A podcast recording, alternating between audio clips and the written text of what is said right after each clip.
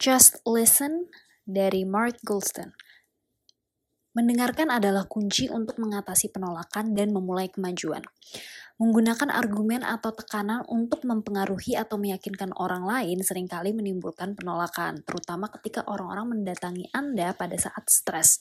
Mereka tidak menginginkan nasihat untuk memperbaiki situasi mereka, mereka hanya ingin berbagi apa yang terjadi dengan mereka. Seorang pria bernama Steve berdiri di tepi atap lantai tujuh, mengancam akan melompat dan bunuh diri.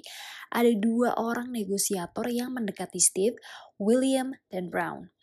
William mendekati Steve lebih dahulu dan meyakinkan Steve bahwa ada pilihan lain untuk dirinya selain bunuh diri dan William hadir untuk membantu. Steve tidak merasa dipahami dan menanggapi dengan marah serta menolak bantuan William. Masalahnya, William tidak mendengarkan.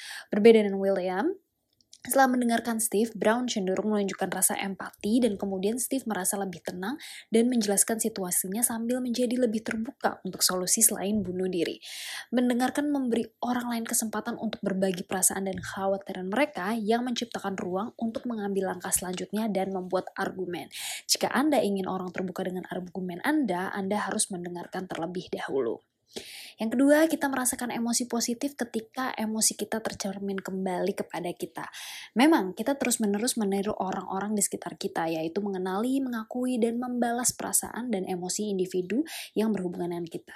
Neuron cermin yang menyebabkan kita terus-menerus mencoba menenangkan orang-orang di sekitar kita, memuaskan keinginan dan harapan orang lain, dan mencari persetujuan mereka. Misalnya, ketika pembicara memperhatikan bahwa audiensnya menjadi tidak responsif, terus-menerus melihat jam tangan mereka atau menatap keluar angkasa. Neuron cerminnya menyebabkan dia merespons keinginan mereka dengan mengatakan oke okay, saatnya istirahat. Selanjutnya, mendengarkan bergantung pada rasional, bukan emosional atau insting. Pernahkah Anda merasa seperti sedang bertengkar dengan diri sendiri, seperti kesadaran Anda dibagi menjadi Anda yang berbeda? Nah, otak Anda benar-benar terbagi menjadi tiga bagian pemikiran yang berbeda atau lapisan, dan mereka semua mengalami dan bereaksi terhadap dunia secara berbeda lapisan reptilia kita sangat primitif dan semuanya tentang bereaksi terhadap situasi langsung. Lapisan berikutnya, lapisan mamalia, sedikit lebih berevolusi daripada lapisan reptil. Lapisan ini bertanggung jawab atas emosi kita dan merupakan rumah bagi ratu drama batiniah Anda.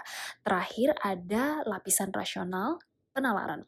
Lapisan otak ini bertanggung jawab untuk mengumpulkan dan menganalisis data dari lapisan otak reptil dan mamalia dan mengembangkan langkah logis berikutnya. Hanya bagaimana Anda memiliki lapisan pemikiran yang berbeda yang memengaruhi cara Anda bereaksi terhadap dunia. Begitu pula rekan percakapan Anda. Jika Anda ingin mereka menerima apa yang Anda katakan, Anda harus memastikan bahwa mereka berpikir dengan lapisan yang tepat. Selanjutnya pastikan Anda dan lawan bicara Anda menggunakan otak rasional. Jika ingin mendengarkan dan menjangkau orang lain, Anda harus mengendalikan emosi terlebih dahulu. Emosi seperti ketakutan, amarah, atau panik akan menghalangi kemampuan Anda untuk bernalar dan mengembangkan strategi yang berbeda.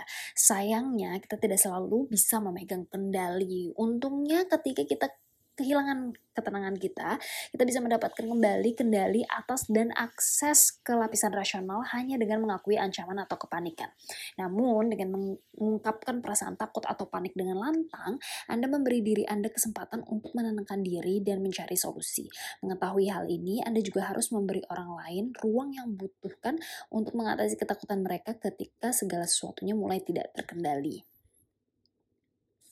Cara terbaik untuk membuat orang lain merasa dipahami dan dihargai adalah melalui empati.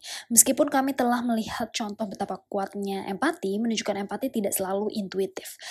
Berikut adalah skrip yang dapat diikuti untuk memandu Anda menuju empati. Pertama, lampirkan emosi pada apa yang dirasakan lawan bicara Anda. Coba kita gunain ya kemarahan sebagai contoh. Berikutnya, tanyakan apakah persepsi Anda akurat dengan mengatakan sesuatu seperti saya mencoba memahami apa yang Anda rasakan, menurut saya itu amarah. Apakah itu benar? Jika tidak, apa yang kamu rasakan? Kemudian setelah Anda menentukan emosi yang mereka rasakan, tanyakan, seberapa marah kamu? Bersiaplah untuk respons emosional dan berikan banyak waktu untuk jawaban mereka. Ingat, it's not all about you. Jadi jangan bersikap defensif.